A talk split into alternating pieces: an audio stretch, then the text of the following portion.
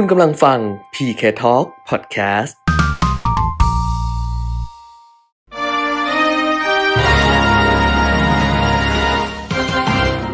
รายการเงินทองต้องรู้ โดยขวัญชนกวุฒิกุลและปิยมิตรยอดเมือง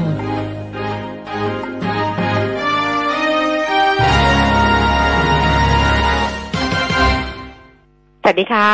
ต้อนรับคุณผู้ฟังทุกท่านนะคะ เข้าสู่ช่วงเวลาของรายการเงินทองต้องรู้ค่ะ วันนี้วันจันทร์ที่ 17 พฤษภาคม 2564 นะคะ กลับมาพบกันเหมือนเดิม จันทร์ถึงศุกร์ตั้งแต่ 10 นาฬิกาถึง 11 นาฬิกาค่ะ FM 90.5 MHz แล้วก็ผ่านทางเว็บไซต์ smartbomb.co.th แอปพลิเคชัน smartbomb radio รวมถึง Facebook Live มิติข่าว 90.5 ด้วยนะคะ คุณผู้ฟังอยู่กับดิฉันขวัญชนกวุฒิกุลและคุณปิยมิตรยอดเมืองค่ะ คุณปิยมิตรคะสวัสดีค่ะ สวัสดีครับ คุณขวัญชนกคุณผู้ฟังครับค่ะ มันมีสองเรื่องเลยนะเช้าเนี้ยที่แบบว่าทุกคนแบ่งซีกกันให้ความสนใจ แต่บางคนก็บอกว่าสนใจทั้งสองเรื่องนั่นแหละอืมเพราะเรื่องหนึ่งก็เหมือนกับว่าเออพอจะลงใจได้ให้กับอีกเรื่องหนึ่งซึ่งเห็นแล้วแบบว่าน่ากลัวเหลือเกิน เรื่องแรกก็คือโควิดอืมผู้ติดเชื้อในบ้านเราเดี๋ยวคุณปิ่มคงจะแจ้งให้ทราบ เพราะว่าครับยอดนี่แบบว่าโอ้โห เห็นตั้งแต่เมื่อคืนแล้วอืมเห็นตั้งแต่แบบในเรือนจำเมื่อคืนแล้วก็คิดอยู่เหมือนกันว่าเช้านี้นะ ถ้าตัวเลขบวกกับผู้ติดเชื้อในเรือนจำนะมันต้องพุ่งปรี๊ดแน่อ่าๆฮะแล้วก็เป็นไปตามนั้น อีกเรื่องหนึ่งก็คือไปลุ้น มิสยูนิเวิร์สกันอ๋อเออ แล้วปรากฏว่าโอ้ลุ้นกันสุดโก่งเลยนะคะ ว่าอืมน้องอแมนด้าเนี่ยจะไปได้แค่ไหนดิฉันก็ดูจนถึงสิบคนนั่นแหละ พอเขาประกาศห้าคนแล้วแบบอแมนด้าไม่ได้เข้ารอบใช่ไหมดิฉันก็อ่าเลิกดูเขาไม่ได้ดูอืมเออ ก็มีสองเรื่องเนี่ยเช้าหลายเนี่ยคนก็คงเสียดายเพราะว่าจริง ๆ อ่า คุณสมบัติหลายอย่างนะอืมบางคนก็คิดว่าน่าจะเข้าไปลึกกว่านี้อืมนะครับอาจจะติดแบบห้าคนอะไรอย่างนี้อืมใช่ไหมแต่ว่าอืมก็ไปได้ ท็อป 10 นะคะ อยู่ในอ่าสิบสิบแต่คนสุดท้าย อีกเรื่องหนึ่งในเชิงอืมเศรษฐกิจก็คือตัวเลขอ่า GDP อืมหรือว่าอัตราการขยายตัวทางเศรษฐกิจ ในไตรมาสแรกของบ้านเราก็อุ๊ยออกมาแล้ว อันนี้ไม่ได้อยู่ในจับน่าอายจังเลย รู้สึกเหมือนกับว่าเออจัดรายการแบบเงินทองต้องรู้อะไรอย่างเงี้ยนะ แต่ว่าอะ GDP เหรออะไรประมาณเนี้ยอ้าวงั้นเพราะฉะนั้นเดี๋ยวค่อยๆดูกันไปคุณปีมิตรออกมาแล้วนะเออเรื่องเรื่อง Miss Universe ก็จบไปแล้วนะคะ เดี๋ยวดูเรื่องของตัวเลขของโควิด 19 เพิ่มเติมกันนิดนึง แล้วค่อยไปอัปเดตอ่า ภาพรวมของตลาดหุ้น ซึ่งก็ไม่รู้ว่าเพราะโควิด 19 หรือเปล่าทำให้วันนี้ตลาดหุ้นบ้านเราเนี่ยสวนกับคนอื่นเยอะอยู่เหมือนกันอืมค่ะ ก็เอ่อเกริ่นไว้นิดนึงก่อนว่าน่าจะมีผลเนาะเพราะว่าเดี๋ยวเราไปดูตลาดอื่นๆ ก็คงจะเห็นนะครับ แล้วก็ผมก็ดูหุ้นที่เพิ่งประกาศผลการดำเนินงานเมื่อวันศุกร์อืมนะคือคือล็อตอ่าท้ายๆนี่ก็คือเมื่อเย็นวันศุกร์อืม นะครับ ที่ประกาศผลการดำเนินงานออกมา ซึ่งผลการดำเนินงาน เย็นวันศุกร์เนี่ย ยังไม่ได้สะท้อนในราคาหุ้นก่อนหน้านั้นอืมแต่ว่าหลาย ๆ บริษัทที่กำไรโตมากอืมๆมาเจอวันนี้กลับอืมราคาไม่วิ่งอืมนะเพราะฉะนั้นก็ฝากกันไว้ตั้งแต่ต้นรายการก่อนว่าอ่านักลงทุนที่อยากจะลงทุนแบบปลอดภัยในภาวะอย่างนี้ ไปดูหุ้นแบบเนี้ยกำไรโตเยอะนะแต่เจอภาวะตลาดหุ้นโดยรวมสกัดไว้เนี่ยอืม เป็นโอกาสเก็บหุ้นของคุณแล้วนะฮะอืมบอกไว้แค่นี้อืมนะแล้วเดี๋ยวนักวิเคราะห์เขาคงจะบอกอีกทีว่า มันก็จะเป็นโอกาสสำหรับคุณนะคือคนอื่นอาจจะตื่นตระหนกตกใจ ขายหุ้นมาพร้อมกับตลาดอืมแต่คนที่ดูละเอียดจริง ๆ และเห็นจริง ๆ ว่าโหกำไรทำไมมันโตมากกว่า ทุกสำนักที่คาดมากมายก่ายกองขนาดนี้อืมนะครับ และคุณจะอดใจไม่ได้ที่จะซื้อตอนที่คนอื่นเขาขายอืม นะซึ่งหุ้นพวกเนี้ย มีอยู่ในหุ้นเข้าตาสัปดาห์นี้ด้วยอืมซึ่งผมจะรีวิวให้ทั้งหมดเจ็ดตัวเจ็ดบริษัทอืม นะครับ แล้วก็ส่งให้ภายในวันสองวันนี้แน่อืมวันวันเนี้ยไม่ได้วันเนี้ยไม่ๆได้เอาวันนี้วันนี้ส่งเพราะไม่ได้เพราะว่ามีหลายท่านที่เป็น exclusive member ถามมาว่าได้หรือยังได้หรือยังวันเนี้ยไม่ได้นะคะ เพราะว่ารวบรวมข้อมูลเสร็จแล้วถ่ายวันนี้ ถ้าเกิดน้องเขาตัดเร็วทำข้อมูลสรุปเร็วก็จะเป็นพรุ่งนี้ เร็วที่สุดคือพรุ่งนี้อืมถ้าเกิดพรุ่งนี้ไม่ทันก็คือเป็นวันพุธแค่นั้นใช่เองใช่นะไม่เกินวันพุธอ่าฮะไม่เกิน แต่ว่าจะให้เร็วพรุ่งนี้อาจจะได้แบบนี้นะคะอืม เพราะฉะนั้นรอกันละกันสำหรับการรีวิวหุ้นเข้าตาสัปดาห์นี้ทั้งเจ็ดตัวนะคะ ซึ่งจะอยู่ในหุ้นเข้าตาสัปดาห์นี้ EP 8 ส่งให้เฉพาะ Exclusive Member ใน Line at PK Talk เท่านั้นนะคะ ส่วนตลาดหุ้นบ้านเราที่ปรับตัวลดลงนอกจากโควิด -19 ไม่รู้เป็นเรื่องของ GDP ด้วยเปล่าเดี๋ยวคุณปีมิตรอัปเดตไปเลยทีหรือจะให้ดิฉันดูข้อมูลก่อนอ่าเดี๋ยวเอาพูดเรื่องโควิดก่อนเออแล้วกันนะ เพราะว่าโควิดของเมื่อวานนี้เนี่ยอ่า ถ้าในระดับโลกก็เพิ่มขึ้น5 3 8 0 0 0คน ก็คือในตัวเลขโดยรวมเนี่ยลดลงแหละอืมนะลดลงอ่าเพราะว่าในหลายๆประเทศเนี่ยเริ่มที่จะดีขึ้นแล้ว ยกเว้นอินเดียอือหือในอินเดีย281,000ก็คือยังอ่าประมาณเกินประมาณครึ่งหนึ่งของทั้งโลกอยู่นะครับบราซิลเนี่ยเริ่มที่จะดีขึ้นแล้วเพิ่มติดเชื้อเพิ่มขึ้น36,800กว่าคน สหรัฐอเมริกาดีขึ้นชัดเจนนะครับ เพราะว่าตอนนี้ตัวเลขติดเชื้อเหลือแค่17,800คนเองอืมนะอ่าเห็นตัวเลขเป็นหมื่น แต่ว่าดีขึ้นมากนะครับ เพราะว่าก่อนหน้านี้หลายหมื่นนะอ่าเหยียบแสนคนนะครับ เสียชีวิตเพิ่มขึ้นอีก 9,853 คน อยู่ในอินเดียซะ4,092 คน บราซิลอีก 971 คน สหรัฐอเมริกา 289 คน ในระดับโลก ถือว่าตัวเลขดีขึ้นยกเว้นอินเดียนะครับอือหือบ้านเราเกือบหมื่นใช่เออ ที่ตัวเลขออกมาวันนี้นะค่ะรวมทั้งที่อยู่อ่าเป็นผู้ติดเชื้อในเรือนจำแล้วก็ที่ต้องขังเนี่ยอืม6,853 คนอืมแล้วก็อ่า ที่พบทั่ว ๆ ไปนี่อีก 2,782 คน เพราะฉะนั้นรวมกันสองพันเจ็ดนี่ก็ไม่ได้น้อยไม่น้อยะคือถ้าไปตัดถึงแม้ไปตัดของเรือนจำออกหกเอพันอกว่า แต่ตัวเลขสองพันเจ็ดก็ไม่ได้ก็ยังสูน้งอยู่อย สูงถูกอยู่นะคะนะครับรวมแล้วอืม9,635 คนอืมเสียชีวิตเพิ่มขึ้นอีก 25 คนนะครับอืมและปัญหาคือที่ติดในเรือนจำเนี่ยอืมจัดการยากคุณแก้มอืม นะเพราะว่าเอามาเข้าโรงพยาบาลปกติก็ไม่ได้นะอืมการควบคุมดูแลจะคุมยังไงอืมเจ้าหน้าที่ผู้คุมเนี่ยไม่พอนะฮะอือหือไม่พออืมคืออ่าและจะทำยังไงจะต้องสร้างโรงพยาบาลสนามอย่างไรอะไรยังไง นี่มันจัดจัดการค่อนข้างยากนะคก็รับภายในเรือนจำเองอะนะความแออัดความอะไรมัมันนก็ก็สูมีงใช่ถูกจะไปแบบจะไปสร้างโรงพยาบาลสนามแล้วเหมือนกับ เป็นเป็นเป็นเป็นเป็นค่ายนึกออกไหมเหมือนเออตอนสมุทรสาครอะอืมที่เป็นแบบเอาปิดอันนี้ไปเลยแบบเนี้ยอืมมันก็ยาก เพราะอันนั้นมันยังความหนาแน่นยังยังน้อยกว่าเรือนจำเรือนครับจำบ้านเรานี่มันความหนาแน่นมันเยอะมากนะเออแล้วก็อ่ามันก็จะคือตอนนี้ที่ต้องคุมก็คือ อย่าให้เชื้อจากเรือนจออกำหลุดมารอดออกมาข้างนอกออกมาอืมนั่นนะอืมเพราะไม่งั้นนี่มันจะยิ่งไปยุ่งใหญ่ถุงเลย เพราะว่าใช่เอ่อของ ในข้างนอกเนี่ย พยายามจะเปิดให้นั่งทานร้านอาหารได้เออในขณะที่อีกกลุ่มหนึ่งก็บอกเอาตัวเลขขนาดนี้คุณเปิด ได้ยังไงเขามีแต่จะล็อกดาวน์มากขึ้นอะไรอย่างเงี้ยนะอืมอ่า อันนี้มันก็เป็นปัญหาในเชิงบริหารจัดการที่ค่อนข้างจะยุ่งยากนะครับค่ะแต่ก็สะท้อนให้เห็นว่า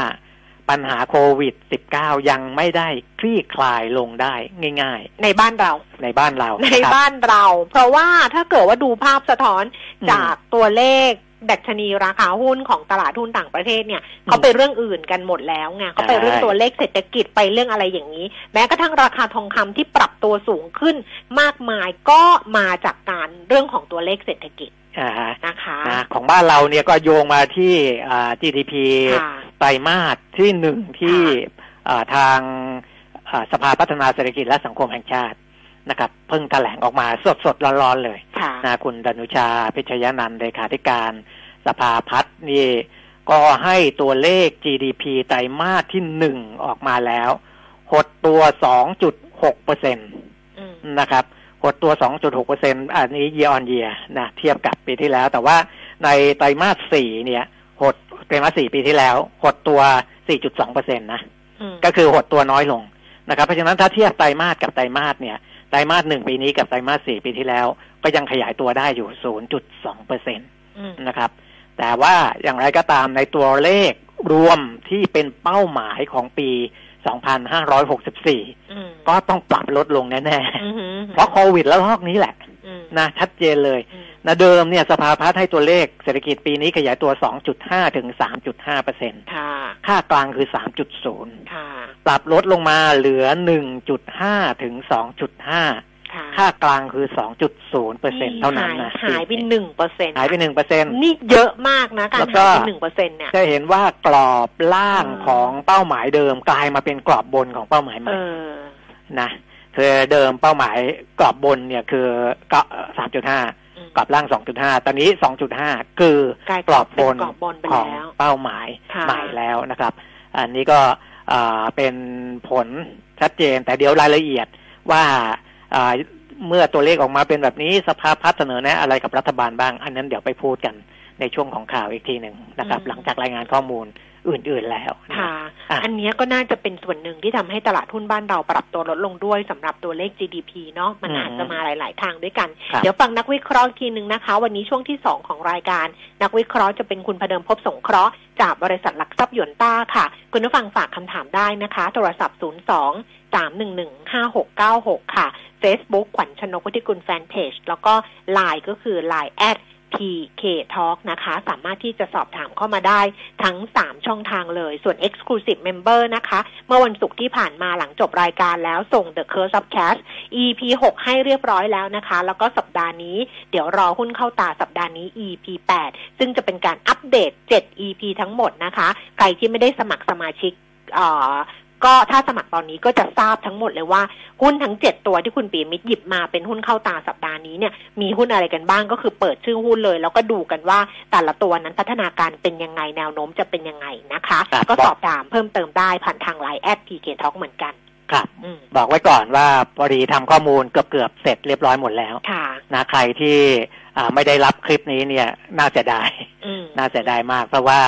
อ่าเจ็ดบริษัทนี้นะครับ อ่าคือในภาวะที่เราเห็นตลาดหุ้นเนี่ยเหวี่ยงขึ้นเหวี่ยงลงเนี่ยนะเจ็ดบริษัทนี้สู้กับภาวะแบบนี้ได้สบายอืมๆนะครับ เพราะฉะนั้นคนที่อ่าเขาเคยเป็น Exclusive อยู่แล้วอืมอันนั้นไม่มีปัญหานะค่ะได้รับชัวร์ๆค่ะแต่ว่าคนที่ยังไม่ได้เป็น Exclusive Member เนี่ยอ่าถ้าไม่ได้รับคลิปนี้ก็ค่อนข้างน่าเสียดายนะครับอืมถ้าอยากจะอ่าเป็น Exclusive Member ก็ทักเข้ามาได้เลย นะสอบถามมาทางไลน์แอด PK Talk นั่นแหละนะครับค่ะค่าสมัครสมาชิกหนึ่งพันบาทตลอดชีพนะคะ เราไม่ได้ขึ้นไม่ไม่ไม่ไม่ขึ้นราคาไม่อะไรทั้งนั้นนะเอาไปอย่างนี้แหละอืมนะก็อยู่ด้วยกันไปแบบนี้ เพราะว่านาทีนี้ก็ต้อง เอื้ออาทรกันอะต่างคนต่างดูแลกันกันละกัน ตลาดหุ้นต่างประเทศเมื่อวันศุกร์ที่ผ่านมาเนี่ยแต่ชนิสกรรมดาวโจนส์นะคะ ปรับตัวเพิ่มขึ้นไป 360.1%ค่ะคุณปีมิตรแล้วก็ไปปิดที่ 34,382 จุดนะคะ NASDAQ เพิ่มขึ้นมา 304 จุดอะ2.3%นี่เวลาลงก็ลงแบบนะ เวลาขึ้นก็เวลาขึ้นก็ใจหายเหมือนกัน S&P 500 เพิ่มขึ้น 61.35 จุด1.8 0.49%ค่ะ ยุโรปนะคะ ลอนดอนฟุตซี่ร้อยปรับตัวเพิ่มขึ้น 80.28 จุด CAC 40 ตลาดหุ้นปารีสฝรั่งเศส เพิ่มขึ้น 96.81 จุด และดักแซงเฟิร์ตเยอรมนี เพิ่มขึ้น 216.96 จุดค่ะ ในเอเชียเช้าวันนี้ ตลาดหุ้นโตเกียวนิเกอีนี่ปรับตัวลดลงนะลงไป 330 จุดนะคะ 1.18เปอร์เซ็นแล้วก็แต่ว่าห่างเสียงฮ่องกงเนี่ยเพิ่มขึ้นมา 133 จุดค่ะ 0.48เปอร์เซ็นแล้วก็ตลาดหุ้นเซี่ยงไฮ้เดัชนีคอมโพสิตนะคะ ปรับตัวเพิ่มขึ้น 37.50 จุด 1.07เปอร์เซ็นค่ะกลับมาดูความเคลื่อนไหวของตลาดหุ้นบ้านเราบ้าง ดัชนีราคาหุ้นเช้าวันนี้นี่ปรับตัวลดลง ต่ำสุดนั้นหลุดจาก 1,530 จุดค่ะ ไปอยู่ที่ 1,529 จุดนะคะ แล้วก็ล่าสุด 10นาฬิกา20 นาทีดัชนีราคาหุ้น 1,533 จุด08 จุดลดลง 16.40 จุด 1.06%มูลค่าการซื้อขาย 17,500 ล้านบาท Set 50 Index ค่ะ 929.57 จุด ลงไป 9.11 จุด 0.97%มูลค่าการซื้อขาย 6,900 ล้านบาท และหุ้นที่ซื้อขายสูงสุด 10อันดับนะคะ อันดับที่1สีตังโกรฟค่ะ STGT ราคา 48 บาท 25 สตางค์เพิ่มขึ้น 75 สตางค์คาราบาวกรุ๊ปนะคะ CBG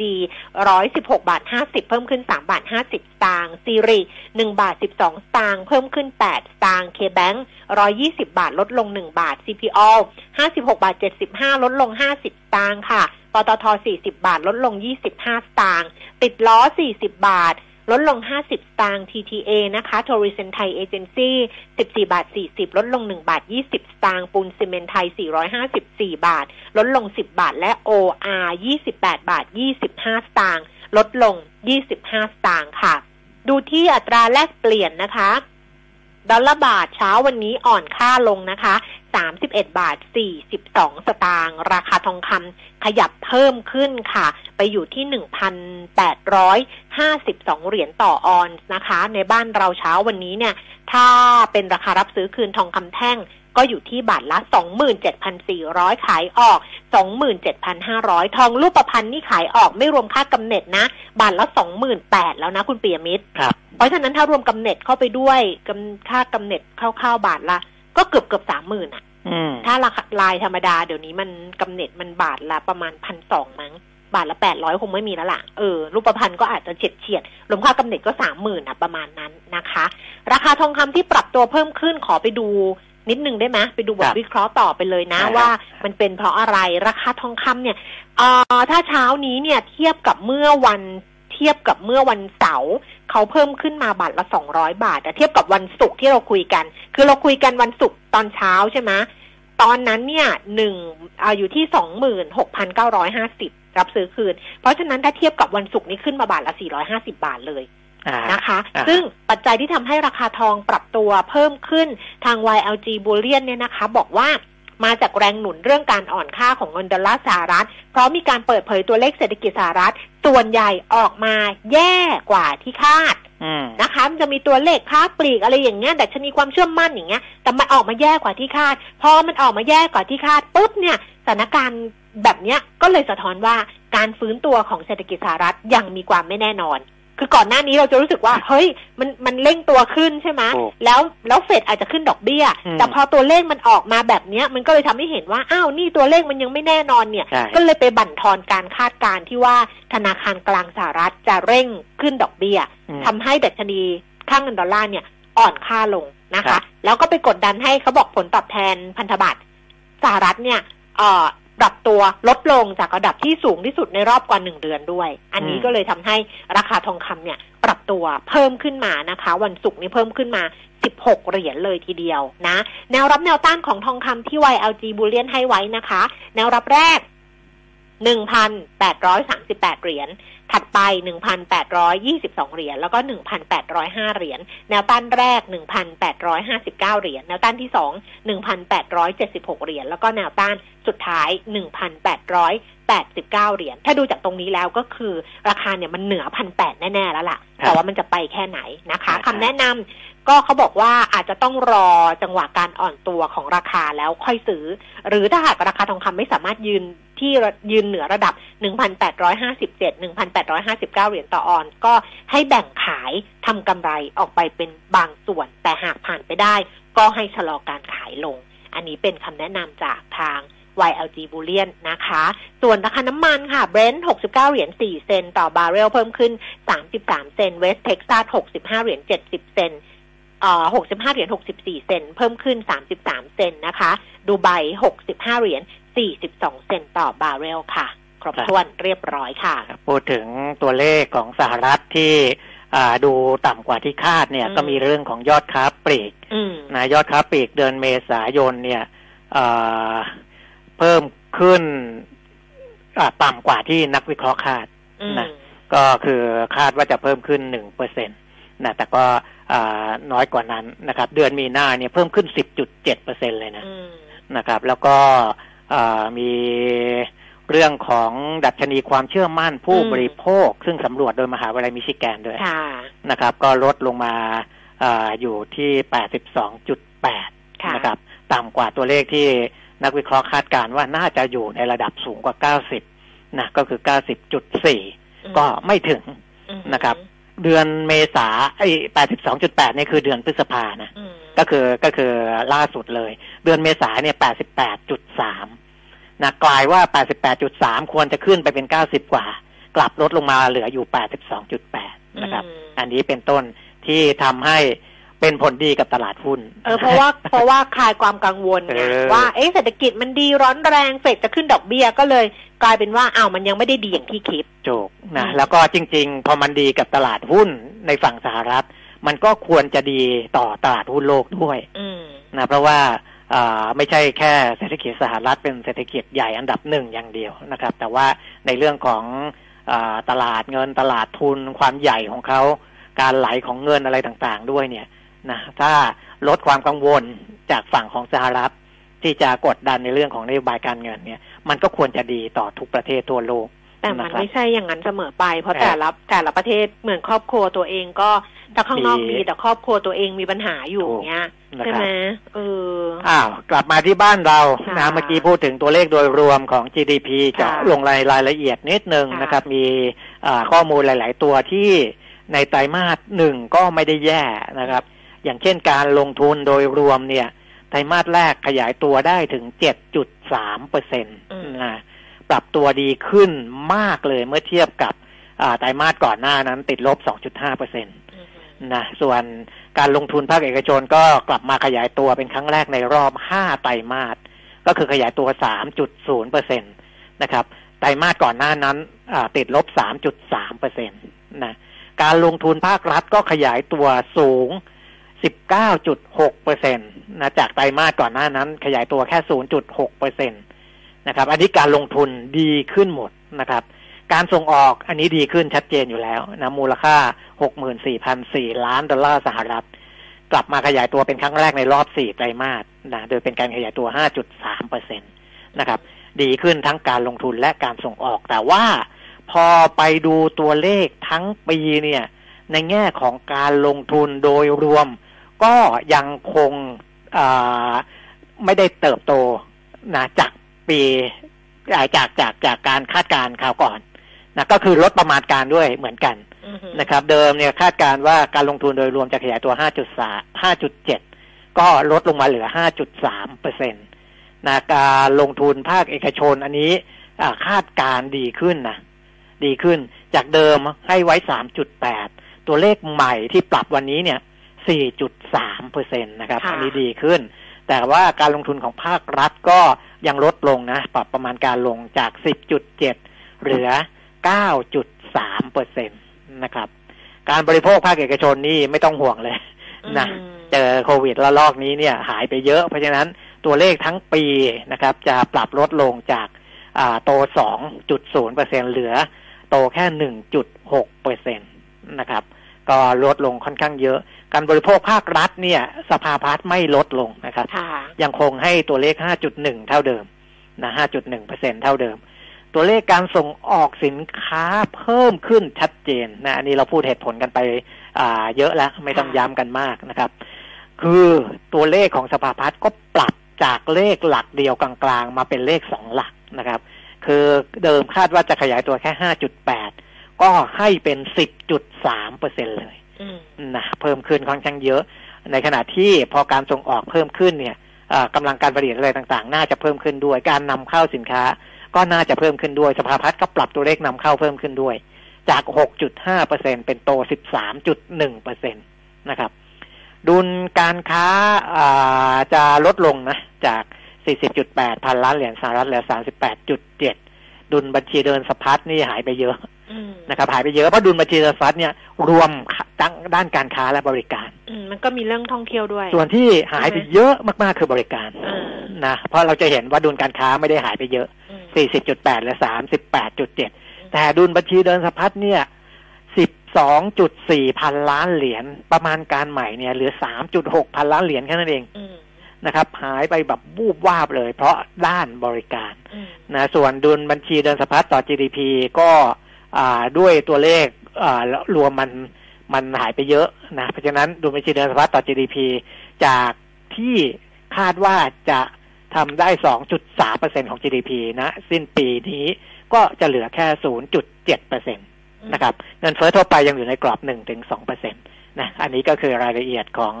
อาการแถลงข่าวของสภาพัฒนาการเศรษฐกิจและสังคมแห่งชาตินี่ฟังสำหรับตัวเลขปี 64 ฟังเงินทองต้องรู้นี่น่าจะได้เป็น ที่แรกเลยนะ ที่แรกที่แรกนะอ่ายังไม่มีใคร เพราะว่าไอหัวข่าวเนี่ย ทุกสำนักที่ไปเฝ้าก็พยายามยิงก่อนเออแต่ว่ายิงมาก็มีรายละเอียดบ้างไม่มีรายละเอียดบ้างแต่เราก็ไม่รู้ว่าที่แรกปะเพราะว่าเราก็ไม่ได้ฟังคนอื่นไงเขาอาจใช่จะพูดพร้อมเราก็ได้อ่า แต่ว่าเอาเป็นว่ารู้เป็นที่แรก เพราะว่า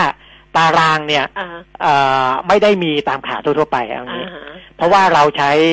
อ่าการซื้อระบบ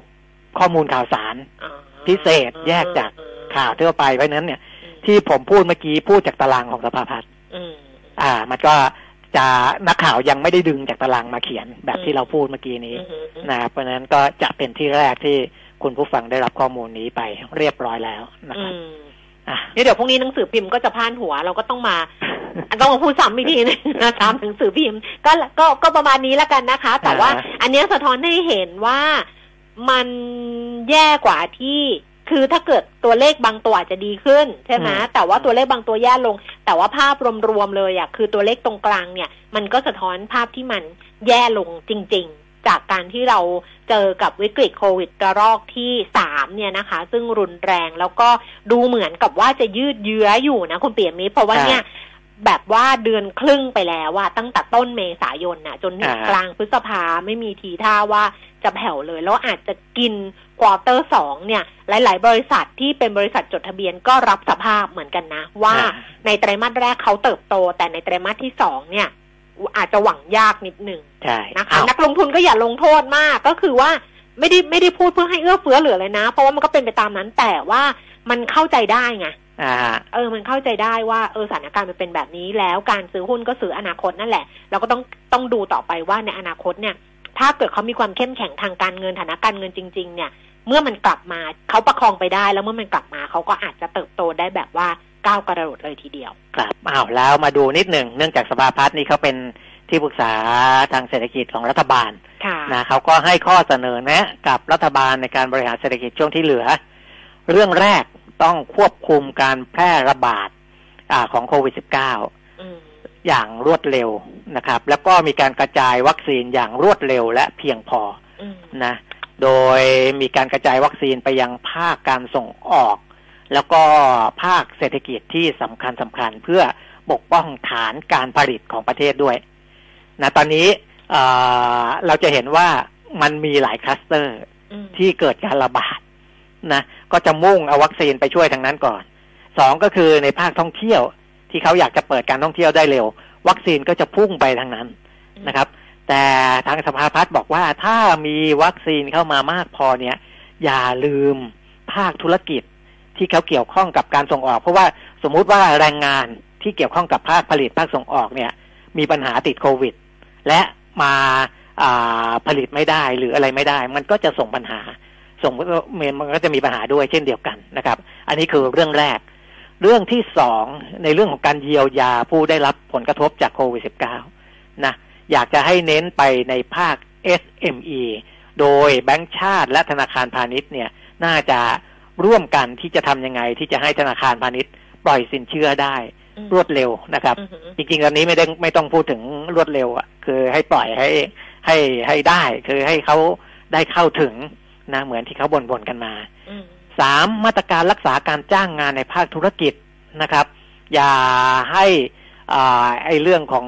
การจ้างแรงงานเนี่ย มีผลกระทบกลับมาที่ระบบเศรษฐกิจโดยรวม เพราะว่าเดี๋ยวจะมีนักศึกษาจบใหม่ หรือมีแรงงานจบใหม่อีกเยอะแยะเลยนะค่ะเออ ตรงนี้จะทำยังไง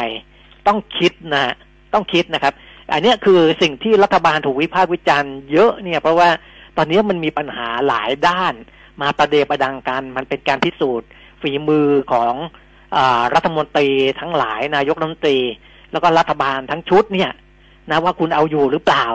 นะถ้าคุณยิ่งเอาไม่อยู่ในในด้านต่างๆมากขึ้น เสียงวิพากษ์วิจารณ์เสียงขับไล่มันก็จะยิ่งมากขึ้นนะครับ นี่ก็เป็นด้านที่สามเป็นเรื่องของการจ้างงาน ด้านที่สี่เป็นเรื่องของการขับเคลื่อนการส่งออกนะรัฐบาลจะต้องเร่งเจรจาในเรื่องของ FTA กับยุโรปสหรัฐอเมริกา ลดความผันผวนของอัตราแลกเปลี่ยนนี่ก็เป็นอีกเรื่องหนึ่งนะที่รัฐบาลจะต้องทำมากกว่าเรื่องของโควิด -19 นะครับ เรื่องที่ห้าเป็นเรื่องเร่งการลงทุนภาคเอกชนนะโดยเฉพาะอุตสาหกรรมเป้าหมายต่างๆ เนี่ยการแก้ไขปัญหาว่าภาคไออุตสาหกรรมนี้เอ่อนโยบายประกาศออกมาแล้วภาครัฐบอกว่าจะสนับสนุนเต็มที่แต่ในเชิงปฏิบัติ ไม่มีอะไรไปสนับสนุนเขาเลยอย่างนี้ ก็ไม่ใช่นะครับ ไม่ใช่แล้วนะครับ เพราะฉะนั้น ด้านที่ห้าคุณจะเร่งสนับสนุนอุตสาหกรรมอะไร รัฐบาลจะต้องหามาตรการต่างๆ เอาไปสนับสนุนให้มันเต็มที่ด้วยนะครับ ด้านที่หกคือการขับเคลื่อนการเบิกจ่ายงบประมาณของภาครัฐนะจะต้องเบิกจ่ายให้ได้อาอย่างน้อยสักเก้าสิบสองเปอร์เซ็นตนะเพื่อให้มีเงินหมุนเวียนในระบบเศรษฐกิจ ด้านที่เจ็ดเป็นเรื่องของการเปิดรับนักท่องเที่ยวต่างชาติ อันนี้ที่กระจายวัคซีนไปในกลุ่ม ที่เป็นภาคบริการท่องเที่ยวอันนี้สนับสนุนเห็นด้วยอยู่แล้วนะครับ แล้วก็ต้องทำให้มันได้ดีนะไม่ว่าจะเป็นสมุยกับบุภูเก็ตกระบี่จริง ๆ จังหวัดอื่นๆด้วยนะเชียงมงเชียงใหม่ต่างๆ เพื่อให้มีรายได้จากการท่องเที่ยวเข้ามา และประเด็นที่แปดคืออย่าให้มีปัจจัยทางการเมืองเข้ามาส่งผลกระทบฉุดลั้งในเรื่องของการบริหารด้านเศรษฐกิจ ไม่งั้นจะยิ่งหนักไปกว่านี้นะครับ นี่ก็คือแปดด้านที่สภาพัฒน์ได้เสนอไว้ให้กับรัฐบาล เร่งเอาไปทำเพื่อให้เศรษฐกิจขยายตัวได้ตามที่ได้คาดการไว้นะที่ลดลง อันนี้อันนี้ทำทั้งหมดเนี่ยอืมก็คือต้องยอมรับสองเปอร์เซ็นใช่ถูเอกอต้องถ้าเกิดว่าไม่ทำตามนี้ก็แย่กว่าสองเปอร์เซ็นใช่ ใช่ไหมใช่เอออะเศร้าเหมือนกันเนอะก็เหนื่อยเหนื่อยๆนิดนึงนะครับ โอ้ไม่ก็ไม่นิดอะ ไม่นิดอะาเออ ฟังแล้วเหนื่อยเยอะเลยทีเดียว อืม แต่ว่าอันนี้นะคุณปีมิตรอ่าฮะเอ่อจะบอกว่า จะบอกว่าดิฉันที่นั่งนั่งไปแล้วก็ฟังคุณปิ่มมิตรพูดเนี่ยดิฉันก็วันดังเช้าวันเนี้ยดิฉันอ่านบทความคือวันจันทร์เนี่ยในกรุงเทพธุรกิจเขาจะมีบทความสองบทความที่อยู่หน้าคู่กันก็คือของดรสุภวุฒิสายเชื้ออ่ากับดรบัณฑิตนิถาวร วันเนี้ยดิฉันก็อ่านของดรสุภูตไปแล้วล่ะแต่ว่าก็ก็อ่านแล้วก็เฉยๆอะอ่านแล้วก็ไม่ไม่จะบอกว่าเฉยๆก็ไม่ได้อาจารย์ก็เขียนมีประโยชน์แหละแต่ว่าอาจารย์เขียนเรื่องวัคซีนกับความมั่นใจทางเศรษฐกิจอะไรประมาณเนี้ย อ่านจบไปแล้ว แล้วก็มาอ่านของดรบัณฑิตนิถาวร ปัจจัยความสำเร็จในการแก้วิกฤตโควิด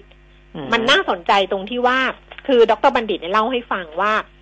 ตัวเองเนี่ยตัวท่านเองเนี่ยไปอ่านบทความของธนาคารโลกของ World Bank ที่เขาเขียนเรื่องความไม่เท่าเทียมในโลกปี 2564 ซึ่งบอกถึงหลักความสำเร็จและความล้มเหลวในทางกลับกันอืมอันเนี้ยมันน่าสนใจเพราะว่าอาจารย์ก็เล่าว่าเอ่อเริ่มต้นของบทความของธนาคารโลกเนี่ย ไปหยิบยกเอ่อนักข้อความของนักเขียน ซึ่งเป็นคนเขียนวรรณคดีรัสเซียนะ บอกว่าชื่อดังมากซึ่งดิฉันไม่รู้จักนะ แต่ว่าอันเนี้ยแบบเอ่อเขาก็บอกว่าดังมากในหมู่นักเขียนอะไรประมาณเนี้ย ซึ่งนักเขียนคนนี้ก็คือคุณแอนนาคาริน่าเนี่ยเขาเขียนประโยค ซึ่งบอกว่าเป็นประโยคที่เป็นประโยคเด็ด บอกว่าทุกครอบครัวที่มีความสุขจะมีความสุขเหมือนเหมือนๆกันอืมครอบครัวที่ไม่มีความสุข จะไม่มีความสุข แตกต่างกัน อันนี้คือในงานเขียนนะคะอืมที่บอกไว้คือเขามองว่าครอบครัวที่มีความสุขเนี่ยมันมีความสุขมันเหมือนกันเพราะว่ามันครบถ้วน มันมีครอบสุขภาพของคนในครอบครัวดี ไม่มีโรคภัยไข้เจ็บมีความมั่นคงทางการเงินทุกคนรักใคร่กันอะไรอย่างเงี้ย มันก็เลยกลายเป็นความสุขที่เหมือนเหมือนๆกันเออแต่พอเป็นครอบครัวที่ไม่มีความสุขเนี่ย ปัจจัยมันมีไม่ครบ เพราะฉะนั้นมันก็เลยจะไม่มีความสุขเนี่ยไม่เหมือนกัน ใช่ไหมอ่าเพราะบางคนอาจจะขาดเรื่องเงิน ก็จะไม่มีความสุขเรื่องเงิน บางคนอาจจะขาดเรื่องความรัก ก็จะไม่มีความสุขเรื่องความรัก อันเนี้ยเป็นงานเขียนของของแอนนาที่บอกไว้ แต่ของแบงค์ของธนาคารโลกเนี่ยนะคะ World Bank เนี่ยเอามาพลิกอีกด้านหนึ่ง แล้วเขียนเรื่องของความสำเร็จแล้วก็ความล้มเหลวของประเทศต่างๆ อีกมุมหนึ่งว่าครอบครัวที่ไม่มีความสุข ก็จะไม่มีความสุขเหมือนเหมือนๆกัน แต่ว่าครอบครัวที่มีความสุข ก็จะมีความสุขด้วยปัจจัยและเหตุผลที่ต่างกัน หมายความว่าประเทศที่ไม่ประสบความสำเร็จ หรือล้มเหลวในการแก้ไขวิกฤตโควิด เนี่ยจะเหมือนเหมือนๆกัน ก็คือเจอปัญหาเหมือนเหมือนๆกันล้มเหลวเหมือนเหมือนๆกัน ไม่มีความสุขเหมือนเหมือนๆกัน ในขณะที่ประเทศที่เขาประสบความสำเร็จเนี่ยเขามีเหตุผลและมีปัจจัยที่มันต่างกันอืมเออ คือเอามากลับด้านกันจากเรื่องที่แอนนาคาริน่าเขียน แล้วแบงค์เอ่อ World Bank เอามากลับอีกมุมหนึ่ง น่าสนใจ เอาไปอ่านเองอ่าฮะเพราะฉะนั้นถ้าเกิดว่าใครเป็นสมาชิกไลน์แอด PK Talk นะคะ อันนี้ไม่ต้องกวนน้องแอดมิน เดี๋ยวดิฉันจัดการให้ คือบอกว่าอยากอ่านบทความของดรบัณฑิตนิจถาวร เดี๋ยวดิฉันส่งให้ทุกคนเลยสำหรับสมาชิกในไลน์แอด PK Talk ดิฉันส่งเอง เพราะฉะนั้นต้องรอหน่อย เพราะว่าจัดรายการไปด้วยอะไรไปด้วยอ่าเออแต่ว่ามันแล้วมันมันมันจะมีหลังจากนั้นไงมันไม่ใช่แค่นี้ไงคือมันก็จะมีเลยว่า เอ่อ บทความเนี้ยชี้ว่าการแก้ไขปัญหาที่สำเร็จเนี่ย มันต้องอาศัยการผสมผสานหลายปัจจัย มีอะไรบ้างหนึ่งสองสามสี่ห้าอะไรอย่างเงี้ยนะห้าปัจจัยอะไรประมาณเนี้ย เพราะฉะนั้นก็เอาไปอ่านเอง หรือว่าจะไปหาเองก็ได้ถ้าขี้เกียจมาขอหรืออะไรอย่างเงี้ยนะ ก็ไป search เอาอยู่ในเว็บไซต์ของกรุงเทพธุรกิจอะค่ะ ปัจจัยความสำเร็จในการแก้วิกฤตโควิดนะคะ เขียนโดยดรบัณฑิตนิถาวรแล้วถ้าใครเป็นสมาชิกแอด PK Talk แล้วบอกว่าอยากอ่านก็บอกมาเดี๋ยวส่งให้ อ่าแค่นั้นอ่าแล้วก็ปิดท้ายนิดนึงสำหรับลูกหนี้อ่ารายย่อยๆนะครับอ่าไม่ว่าจะเป็นบัตรเครดิต สินเชื่อบุคคล สินเชื่อจำนำทะเบียนรถอ่ารถยนต์ รถจักรยานยนต์ เช่าซื้อรถยนต์ รถจักรยานยนต์ แล้วก็สินเชื่อเพื่อที่อยู่อาศัยนะครับอ่าลูกหนี้เหล่านี้ทางแบงก์ชาติกับแบงก์พาณิชย์คุยกันแล้วนะอืมจะขยายมาตรการช่วยเหลือออกไปอ่าโดยให้ยื่น แจ้งความประสงค์ได้ตั้งแต่วันนี้นะครับ ไปจนถึงสิ้นปีนี้เลย 31 ธันวาคม 2564 นะ เพราะว่าช่วงเดือนกุมภาพันธ์ถึงมีนาคมเนี่ย มีลูกหนี้เหล่านี้ยื่นเข้ามาแสนกว่ารายนะคุณแก้มอืมวงเงิน40,000กว่าล้านบาทอืมนะครับ เพราะฉะนั้นไอ้ผลกระทบเนี่ยมันคงจะยืดออกมันมันคงจะขยายวงกว้างออกไปจากการระบาดโควิด -19 ในรอบเดือนเมษายน เพราะฉะนั้นใครอ่าที่ ยังมีปัญหาแก้ไขไม่ได้ รีบปรึกษาเจ้าหนี้เลยนะครับอืมเพราะว่าแบงก์ชาติไฟเขียวแล้วว่าสี่กลุ่มนี้ให้อ่าหาความช่วยเหลืออย่างเหมาะสมต่อไปนะเพื่อไม่ให้เป็นปัญหากับระบบสถาบันการเงินทั้งหมดนะครับอืมอะการบอกประมาณนี้ว่าจะส่งบทความให้นี่ก็ดีอย่างหนึ่งนะคือทำให้รู้ว่า เออมีคนฟัง เยอะแยะมากมายนะ ที่อ่าฮะแบบว่า พูดปุ๊บแล้วตืดตืดๆส่งมาปุ๊บปั๊บปุ๊บปั๊บแบบเนี้ยครับนี่ก็ทยอยส่งให้นะ เพราะว่าอืมเป็นคนทำงานหลายอย่างในเวลาเดียวกันได้ แต่ว่าเดี๋ยวถ้าคุณพเดิมพบมาอาจจะส่งได้ยากขึ้นนะคะอะคุณปิ่มมีเพราะฉะนั้นก็ประมาณนี้นะครับเนาะประมาณนี้ตลาดหุ้นบ้านเราเนี่ยลงไปหนึ่งเปอร์เซ็นกว่านะคะสิบเจ็ดจุดสามศูนย์จุดค่ะหนึ่งพันห้าร้อยสามสิบสองจุดหนึ่งแปดจุดสำหรับอินเด็กซ์นะคะ แล้วก็มูลค่าการซื้อขายสองหมื่นเจ็ดพันล้านบาท นะ ใครรอหุ้นเข้าตาสัปดาห์นี้การอัปเดตอะไรต่างๆ ก็เดี๋ยวคุณไปมีส่งให้แน่นอนนะคะ ในสัปดาห์นี้สำหรับ Exclusive Member ใน Line at TK Talk เดี๋ยวพรุ่งนี้กลับมาเจอกันกับคุณเปียมิตรนะคะ วันนี้ขอบพระคุณค่ะ สวัสดีครับ สวัสดีค่ะ คุณผู้ฟังคะช่วงหน้านะคะ คุยกันกับคุณพเดิมพบสงเคราะห์จากยวนต้าฝากคำถามหุ้นยังเพิ่มเติมได้นะ 0 2 3 1 1 5 6 9 6 Facebook ขวัญชนกวุฒิกุลแฟนเพจ Line at PK Talk ได้หมดเลย เดี๋ยวกลับมาคุยกันตอนนี้พักครู่หนึ่งค่ะ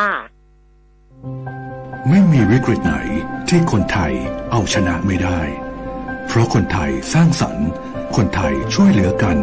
และไม่ว่าจะเกิดอะไร เราก็ยังยิ้มสู้ เพราะความใจสู้ของคนไทย เป็นกำลังใจให้กลุ่มปตทมุ่งมั่นคิดเพื่ออนาคต และทำสิ่งที่ดีที่สุดเพื่อคนไทย ปตท สารพลังใจ We Fight Together หนึ่งกิโลเมตรร้อยกิโลเมตร หรือหมื่นกิโลเมตร เครื่องยนต์ที่คุณรักก็ยังทนทานและคงประสิทธิภาพ ให้กิโลเมตรต่อไปเป็นหน้าที่ของเราเวลลอยลูบริแคนท์ระดับโลกที่ผู้ใช้ยานยนต์วางใจ เวลลอย ลื่นเหลือล้น ทนเหลือหลาย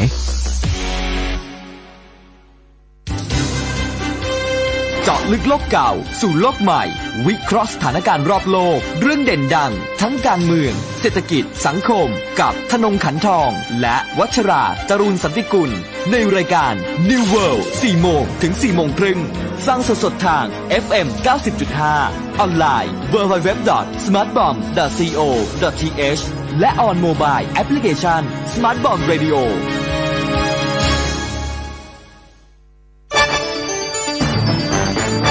มิติข่าว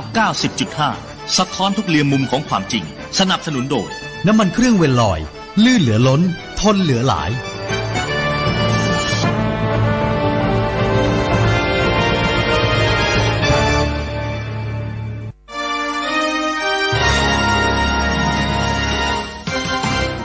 รายการเงินทองต้องรู้ โดยขวัญชนกวุฒิกุลและปิยมิตรยอดเมือง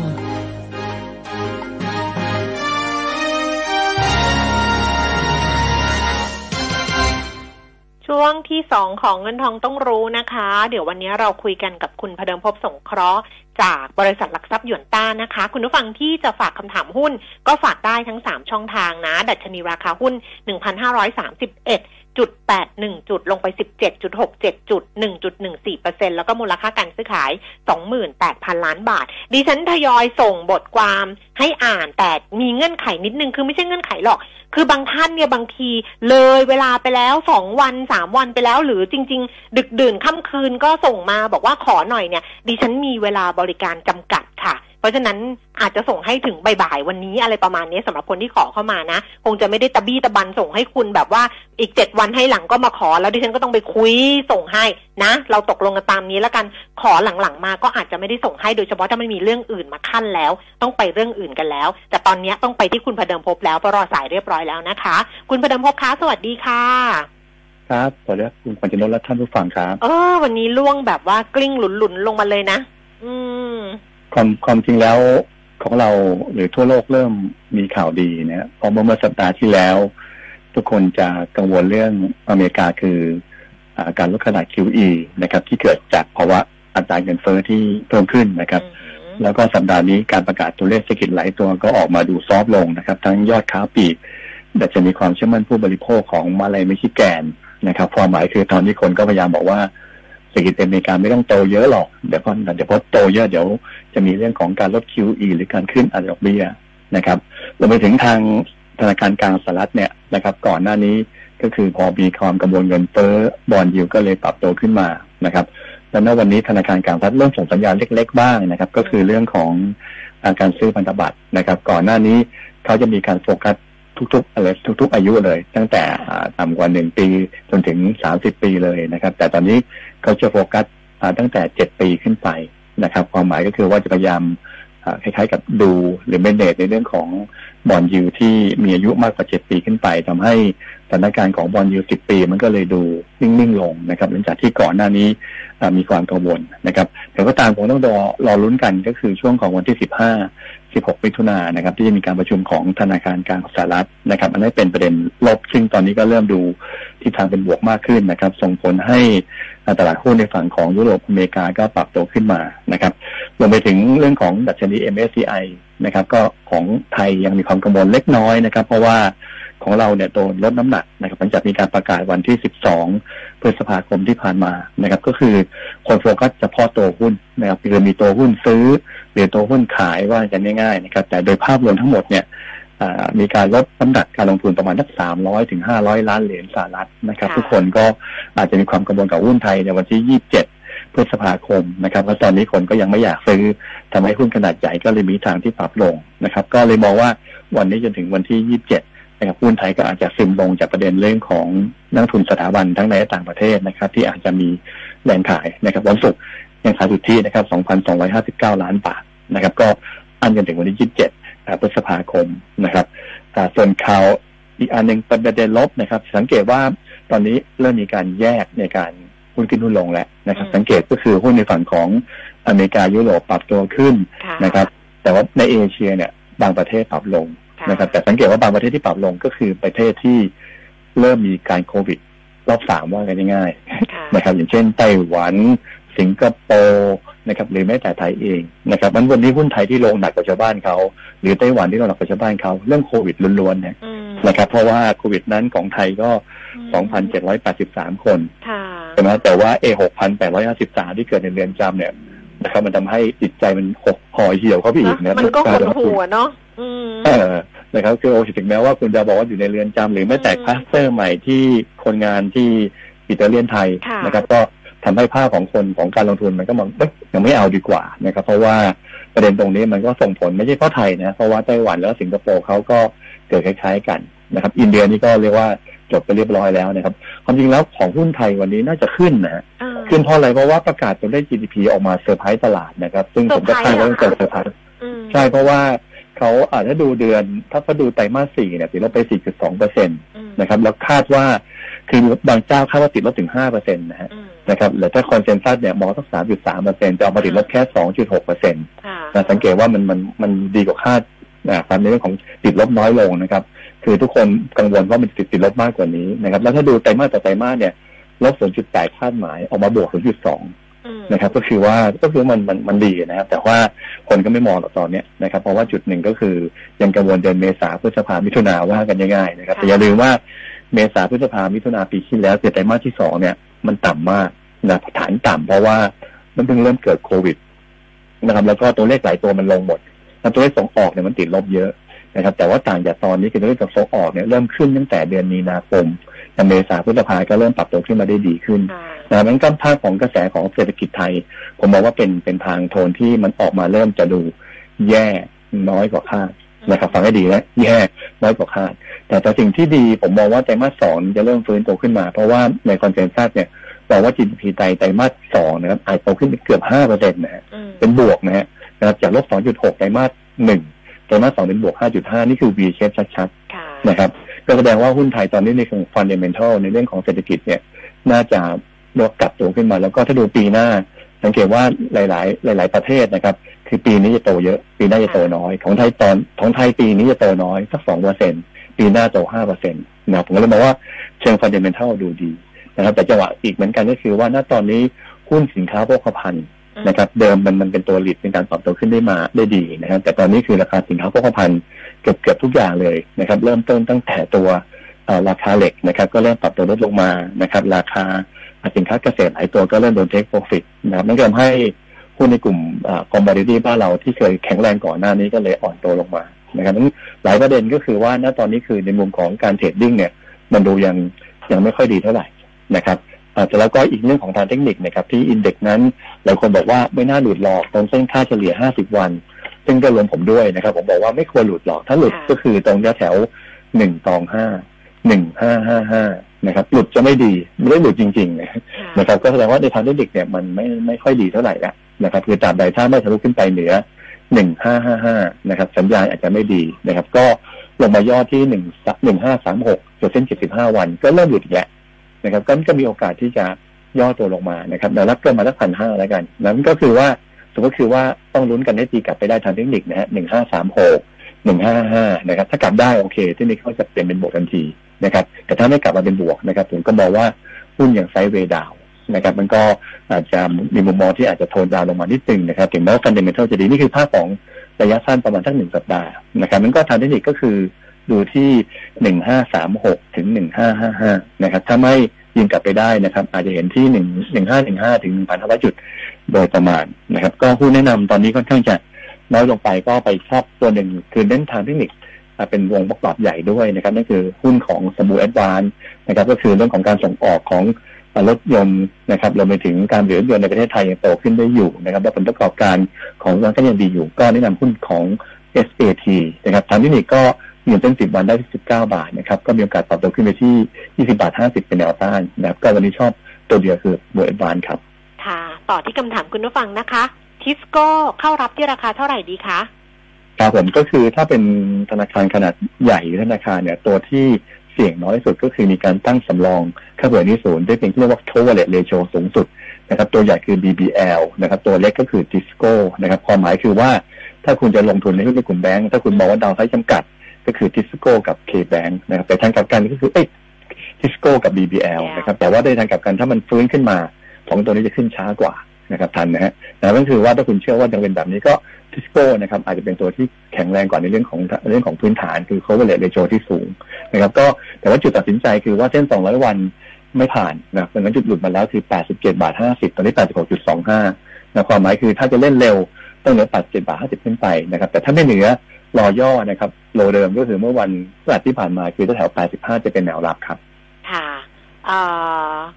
สีตังโกรฟ STGT น่าลงทุนไหมคะครับผมก็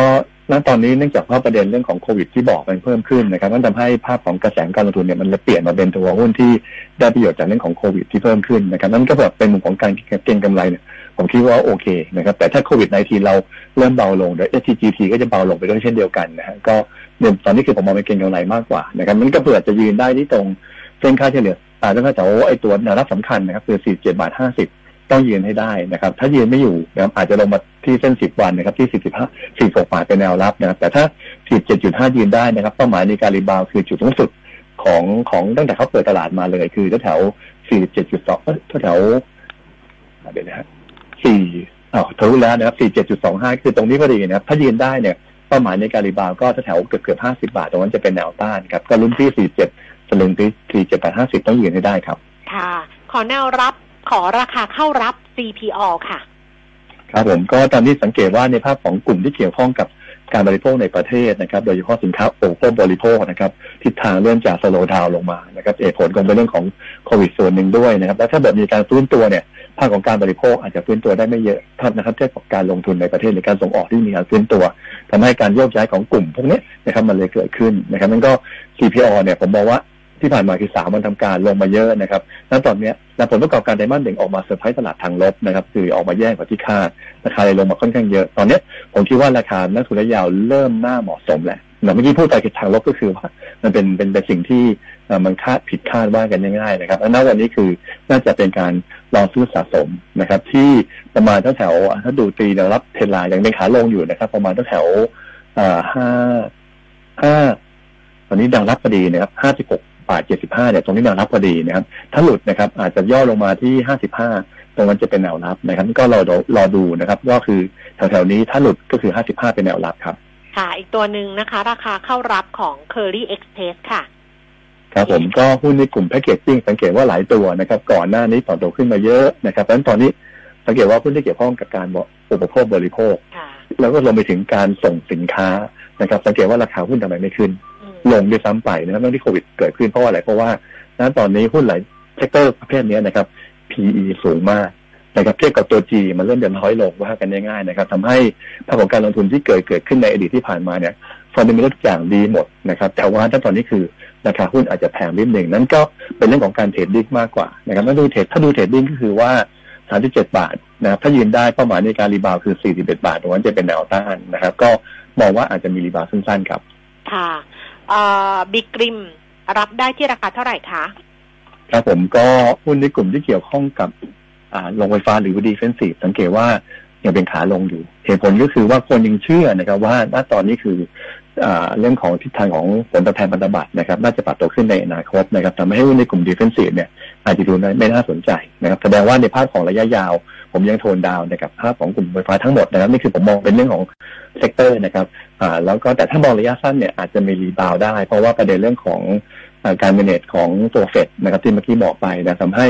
bond yield ไทยก็เลยทรงๆด้วยนะครับมันก็ต้องมองว่าอาจจะมี rebound สั้นๆนะครับแต่นั่นคำว่า rebound สั้นๆนะครับคงจะไม่เกินแถวเส้น 10 วันที่ 41 บาท 50 ตรงนั้นจะเป็นแนวต้านนะครับแนวรับถ้าเกิดจะลงมานะครับ อาจจะย่อลงมาที่แนวรับคือจุดจุดต่ำสุดเดิม38บาท50ตรงนั้นจะเป็นแนวรับครับ ค่ะ UTP United Paper นะคะ รับที่ราคาเท่าไหร่คะครับผม U UTT ใช่ค่ะ UTP อ่านะครับ ก็ตอบคล้ายๆกับตัวเคอรี่แหละนะครับค่ะคือกลุ่มแพคเกจจิ้งหลาย ๆ ตัวนะครับคือทั้งขนส่งทั้ง packaging นะครับ ผมมองว่าราคาหุ้นตอนเนี้ยมันเหมาะสมไปแล้วนะครับ แล้วก็ที่ผ่านมาคือสังเกตว่ากลุ่ม packaging คืออย่าง S SCGP TG T UTP ราคาไม่ค่อยลงแต่ผมมองว่าถ้าหมดหุ้นกลับด้านมาเมื่อไหร่นะครับ sector ที่เป็น sector ที่ tone down ลงมาเหมือน CPO นะครับมันก็เลยมองว่าณตอนนี้ถ้าจะเล่นจริงๆอ่าระยะสั้นก็ต้องระมัดระวังด้วยนะครับ เพราะว่าราคาหุ้นกำลังทะลุเส้น200วันเส้น10วันลงมาที่22บาท5 22.25นะครับ22บาท50โดยประมาณนะครับถ้าไม่ตีกลับขึ้นไปเนี่ยอาจจะย่อลงมาถึงแถว21บาท ตรงนั้นจะเป็นแนวรับครับ ค่ะเอาละค่ะวันนี้ขอบพระคุณคุณดำพบนะคะครับขอบคุณครับสวัสดีครับคุณผู้ฟังคะคำถามเหลือเยอะมาก พรุ่งนี้ละกันเนาะค่อยมาเคลียร์กันต่อนะคะ เพราะวันนี้เวลาหมดแล้ว ลาคุณผู้ฟังไปก่อน สวัสดีค่ะ